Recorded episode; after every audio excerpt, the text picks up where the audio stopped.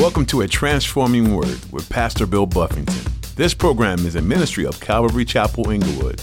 Today on A Transforming Word. I think when you really understand the gospel and what my sin cost, what it what it took for the Lord, that that it brings a brokenness. I begin to feel about my sin the way God does, and um, it brings brokenness. It brings remorse over sin and repentance. So that's another way to receive the grace of God in vain. If I just go on living the same, though I know what He's done for me. Thirdly, and lastly, it's those who receive it, but they're unwilling to share it. So I've received this great goodness from God, unmerited favor, what He's done for me. Um, and I know these other people need to hear about it, but I won't bother to tell them.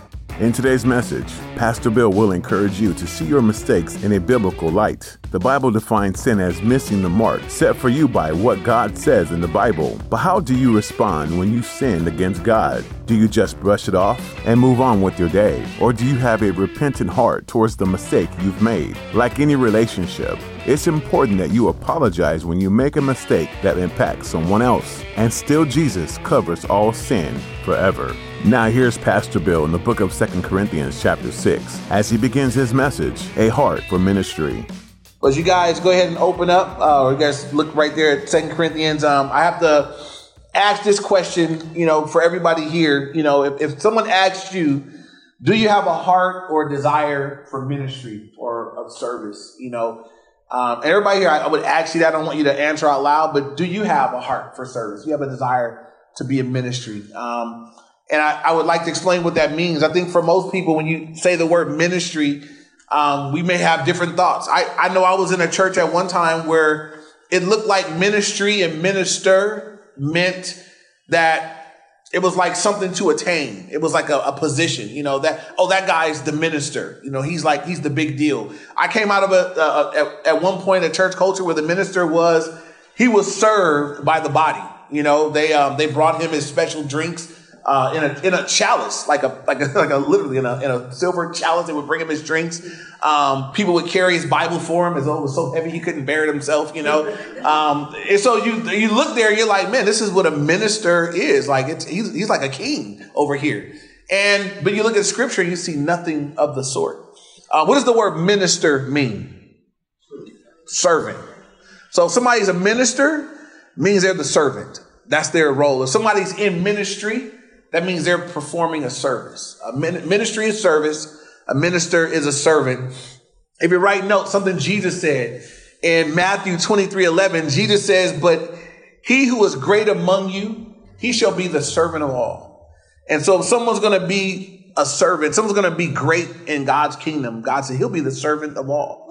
And so now, I ask you that question, do you have a heart for service? Like, do you, how many of us have a heart to and God, I want to serve you, whatever it takes. I want to be of service. I want to avail myself to you. Um, that's our privilege and our opportunity as believers. So let's look at uh, Corinthians chapter 6. Um, last week we were in chapter 5, and this kind of follows right up. The last two things we looked at in chapter 5, uh, we were told that we are ambassadors in verse 20 of chapter 5. I mean, we're representatives, we're ambassadors for Christ. It says, as though Christ were pleading through us.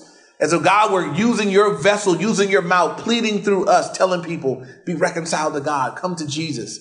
And then the verse I told you would be a great memory verse. Verse 21, it says, For he made him, Jesus, who knew no sin, to be sin for us, or for you and for me, that we might become the righteousness of God in him. And verse 1 of chapter 6 picks right up where that left off. Look at chapter 6, verse 1. It says, We then, as workers together with him, also plead with you not to receive the grace of God in vain. And so when he says, we then as workers together with him, he's saying, look, just we're workers together with Jesus, the same one that became sin, that we might become the righteousness of God in him. We, are we're, we're workers together with him. And I want you to think about that because when I look at ministry, it's, I'm getting to work alongside Jesus. Um, I might be doing it at a church. I might be doing it at my in my neighborhood. I might be doing it a number of different places, but when we when we commit our hearts to serving God, we're we're serving. We, we begin to co-labor with Jesus, and that's I believe that's one of the privileges of being a Christian. I get to serve alongside. I get to work in tandem with God.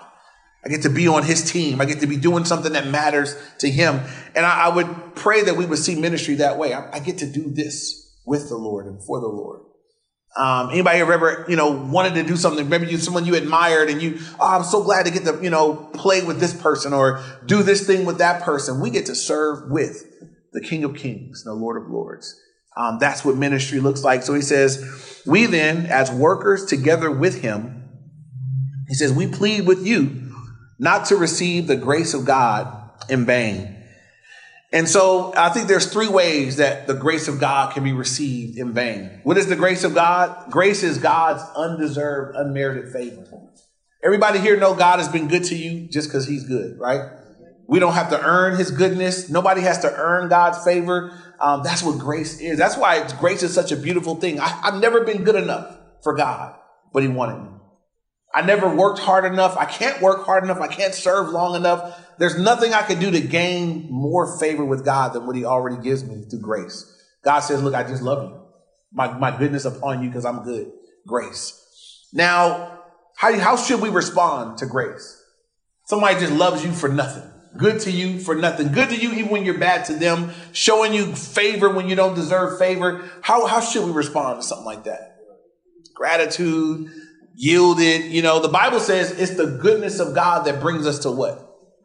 Repentance. It's God's goodness. Somebody, some people think it's the baseball bat of God. If God beat me hard enough for my mistakes, I'll repent. But God says sometimes it's His goodness. When, when we realize how good He's been to us, as flawed as we are, that that brings us to repentance. So He says we don't want to receive that God's grace. We don't want to receive that in vain. So here go three ways that it can be received in vain. Number one, the Judaizers that were coming into Corinth, what they were doing was saying, Hey, I know God had grace upon you guys. He died in your place. And that's all great and all. But you need that and these extra rules. You know, you got to take the cross, the death, burial, the resurrection, and you guys got to be circumcised, and you got to stop eating that kind of meat, and, and they would add stuff to the gospel. Um, and in that sense, you're making the grace of God, you're, you're taking it in vain. You're adding to it. It's no longer the grace of God. If, if what Jesus did on the cross is not enough, you know what a slap in the face that is to the Lord? Say, God, I know you died on the cross to forgive me of my sins. And I just got to add one thing to it. I got to also be baptized. Then it works. It's, if that's not enough, you know, I think that's insulting to the Lord. And so that's what the Judaizers are doing. That would be taking the grace of God in vain. Like it's not enough. I still have to add something to it. In Christian circles, a lot of times that what that looks like is it looks religious. Um, it looks like legalism. Um, there are people that love, there are people that are so known for what they're against and what they're not for, what they don't do. And they're so proud of all that they don't do. Um, you don't even know what they're for. You just know they're against this, against that, against this, against them. They don't like that group. They're against that, and they don't do that, and they would never do that. And that's some people look at that. Is that a good witness for a Christian? It's like, what are you for, fam? Like, what, what? I, you know, that's that's it. But some people, that's their thing. It makes them feel really good because you guys do that, but we don't. You know, you guys part we don't go. I don't. You watch that? Ooh, we wouldn't watch that. Mm-mm, never, never, never. And for some people, that's what it looks like. Not a good witness. Not a good look. So that's one way of taking the grace of God in vain. Another way, number two, is for those who took it, um, t- those who take it for granted and continue to live carnally. So though I understand what God has done for me and, and, and everything that he's made available, um, I, yeah, I'm still going to live how I want to live. I'm still going to live in rebellion. I'm still going to live in carnality.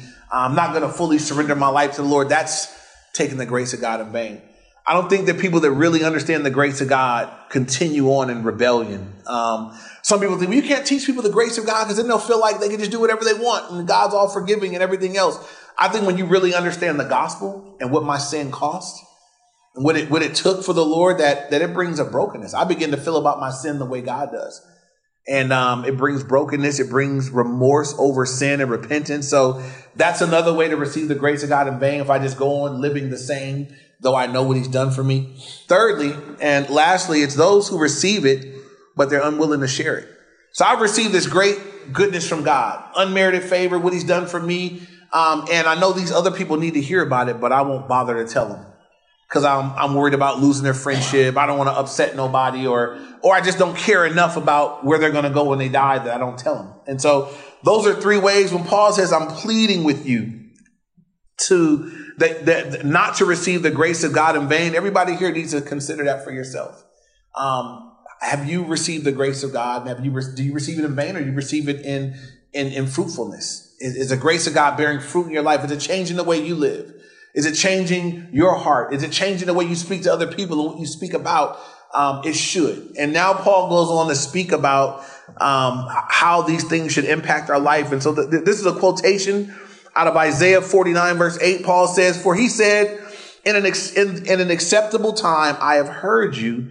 And in the day of salvation, I have helped you. And right here, as he's quoting from Isaiah 49, what he's, the point he's getting across is, when do we need to respond and when do we need to submit and obey the Lord? It's when we hear him. He says here, it's in the day of salvation, I have helped you. That in the acceptable time, I've heard you. It's when we hear over in, um, if you're writing notes, you can write down Psalm 95 and um, I'll read verses 7 and 8 out of Psalm 95. It says this, for he is our God and we are his people, or we are the people of his pasture and the sheep of his hand. Today, if you will hear his voice. Do not harden your hearts as in the rebellion, as in the as in the day of trial in the wilderness. And something you find in scripture, God is always calling us to move right now. Some of you, some of you are procrastinators by nature. Um, I got some people under my roof that procrastinate. I might be one of them. I don't know. Um, but procrastination is is you know it's, it's the mindset of procrastination is like I know I need to do that. I know I got to do that. I'm gonna do that, and I'm going to do it in 10 minutes. I'm going to do it in 20 minutes. And I'm going to just do it tomorrow. I'm going to do it next week. When does it due? I'm going to do it five minutes before it's due, and then the next thing you know, it's not done. Anybody here? Say amen? That's all right. All right. I, saw it in the head. I, I know I'm speaking to somebody. So that's procrastination. What you can't afford to do is be that way spiritually, right? You can afford to miss a homework assignment. You have bad grades. Um, you can you do that with whatever you do that with is going to fail. If you procrastinate with work, you're going to be bad at it. You procrastinate with spiritual things, you're not going to be all that you could be. Um, some people do this with their walk with the Lord. Some people procrastinate and I know God spoke to me about this. I know I need to respond. I know I, I know I should. There are people that have heard the gospel, understood it, knew that they needed to come to the Lord and decided that I'm not, not yet, not yet. I, I, I believe that. I, I accept that it's true and I'm to finish off this thing over here. Then I'm to come. Uh, there's some young people that feel like I'm gonna, I'm young right now. I'm gonna finish this thing. When I get old, like my parents, then I'll finally, then I'll get serious with the Lord. I know it's true, but not right now. Um, this is what this is what can happen to us though. Um, our hearts get hard. You, you hear something over and over again, and you you you may be touched deeply the first time, and, then you may be touched the second time and the third time. But after a while, um, our hearts get callous and we get hard to God, we get hard to His truths, and eventually you don't feel anymore. It's you can you can become numb. Um, I, I, I had this experience a while back. I went with my daughter to get her nails done, and um, you know, not a lot for a man to do at the nail salon. So I'm a I'm a watcher. I observed. I looked at people over there and the hand stuff, and people over here, and there are women on these massage seats, and it was funny to observe. The lady's got a full mask on so she doesn't breathe in the, the fumes and she had a, a shield. A, she looked like a medical doctor, you know, like this is serious business. But I saw something I'd never seen before. She took a woman's foot and she had a machine. It looked like a Dremel. And it was a, a motorized machine, and she did it on the heel of this woman's foot, and it looked like like wood shavings, you know, were coming off or whatever. And so I was, you know, I, I later found that you know she was taking the hard callus of the heel of the foot and shaving it down, I guess to make a soft foot again. God bless her. You know, I'm, that, they were doing surgery just about, you know, but as I looked at that, you know, that was the scripture picture for me. Like, like I guess her foot will be sensitive after all that, you know. We can build up that kind of callus on our heart to the Lord where we just don't even feel, you know. I guess in areas where people don't wear shoes or they wear sandals, you go barefoot, you like to have callus. Us that live here, we always got socks and shoes on. You know, when I go somewhere and I take off my socks and shoes, I go to the beach, you know, I walk, I got tender feet. I'm, mm, I feel every little, you know, little, little nugget and pebble on the ground because my feet are, they're not built for that. Somebody somewhere else that runs around barefoot all the time, they, they're walking over, you know, nails and glass pieces. There ain't nothing happening, you know, so a callus is good for some things. You know, guitar players, they get callus in their fingers so that when they first start playing, it hurts and it might even bleed, but eventually it builds up a callus so doesn't feel it anymore. You don't want to build up a callus on your heart where you don't feel anymore, where God can speak and it just doesn't mean anything. You can sit in a time of worship and just not moved by it. Um, you can read a, a, an impactful, powerful verse in the word and you're not impacted in the least bit because your heart is so hard. Um, and so that can happen as we harden our hearts and resist the Lord. That's why God says today, right? When the day that you hear, in the moment that I speak to you, you're reading your word, you're having devotion and God challenges you. Respond that day to what he challenged you about.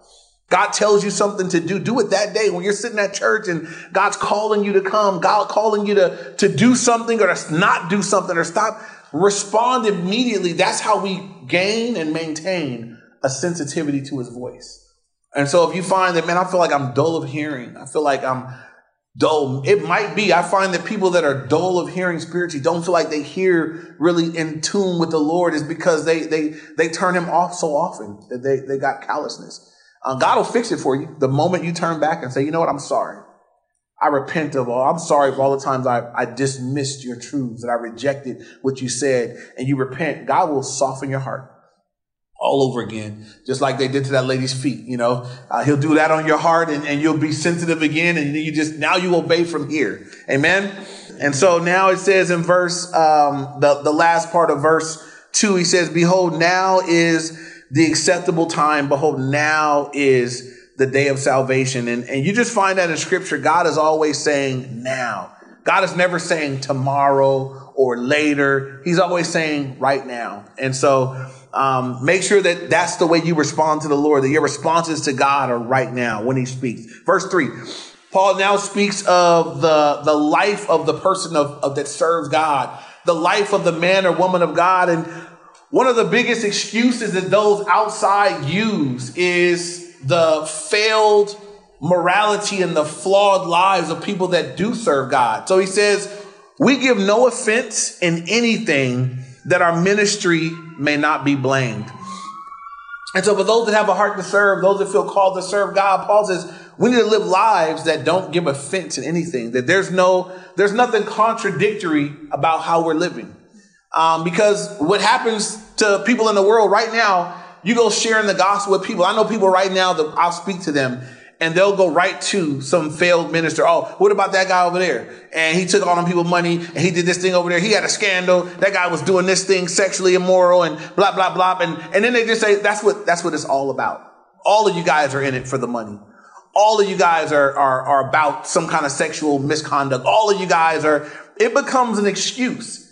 It won't be a valid excuse. Them excuses won't stand in the day of judgment for those people. But we don't want to be offering excuses to people, do we? You know, God, David was told when he did his sin with Bathsheba, he murdered her husband. He said, You've given the enemies of God a cause to blaspheme. You gave them something to blaspheme about. David, you did that, right? We don't want to be doing that. So Paul says, Look, we give no offense in anything, anything that our ministry may not be blamed. And so one thing for, again, those that have a heart to serve God, we have to take heed to our own lives. We got to live lives that are above board, lives that don't, that we're not giving an offense. We're not giving, we're not giving the enemy anything to use against us, that our witness is solid. Our testimony is good, uh, to those inside and outside.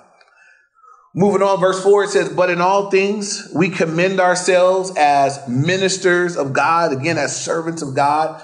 And now he's going to give a list of attributes uh, for, for the, the ministers, the servants. So if you're here, you say, I want to I want to be a servant of the Lord. That's what it means to be a minister.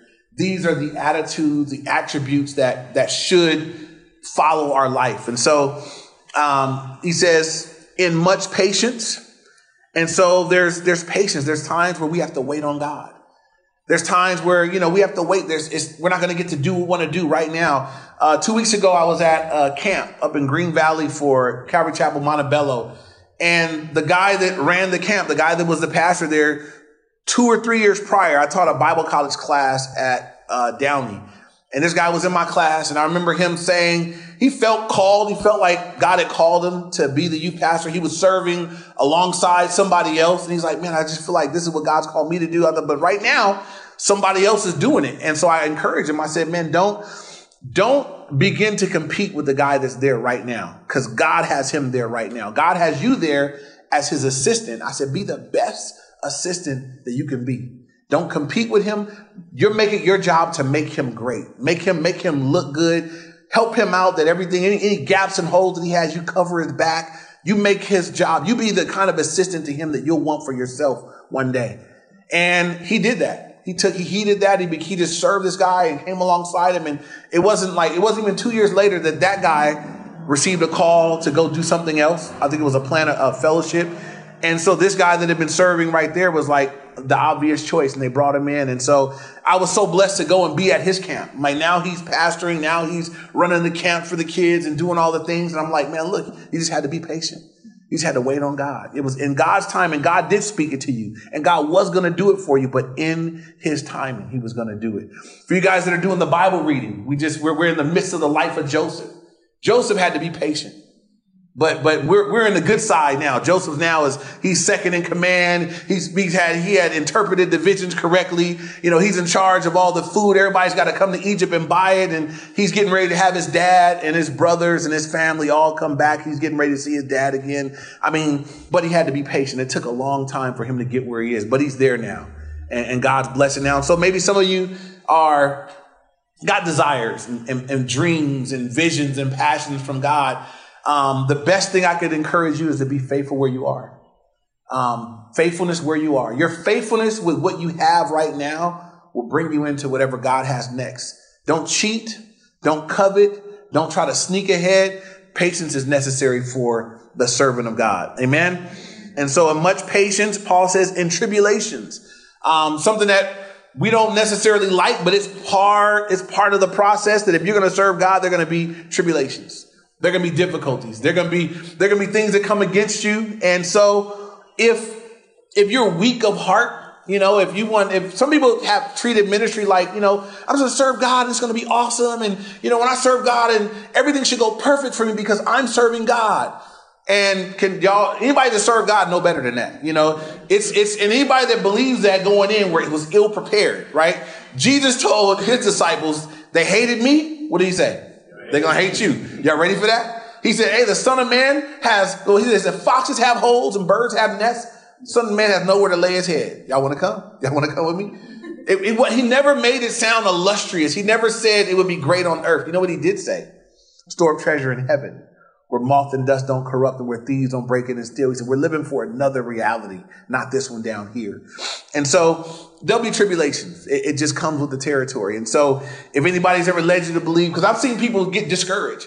I was serving God. I was faithful. I was going to church. I was at Bible study. And then this happened as though it's nothing bad should have happened because they were serving God. And it's like, you poor thing. They didn't tell you. They didn't tell you. It's just about a guarantee that when you start serving God, that's going to happen. Some stuff's going to go awry. If you could just make it through it, you know, God's got a benefit in the difficulty, but tribulations are part of the program. So everybody here called to serve, understand that when you put your foot to the plow, you could, you could almost, you could almost commit that immediately something's going to happen.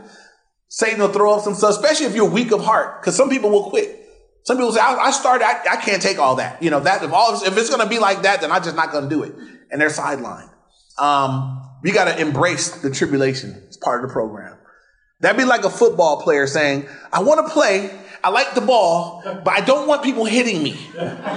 what would we think about a football player like that? You don't understand football. You, you know, you it's a weak, it's your weak. You know, you shouldn't even be on the field, right? A Christian that feels like, I want to serve God, but I don't want bad things happen. I don't want warfare. I don't want people to hate me. I want everybody to like me and be my friend. You really can't be a Christian and you really can't serve God. It's impossible to do it like that. Amen. I just want to prepare y'all that I, want y'all to serve, but I want y'all to know uh, it's war. We, we will have a fight. And, uh, but we, we do fight from victory. We always win in Jesus' name.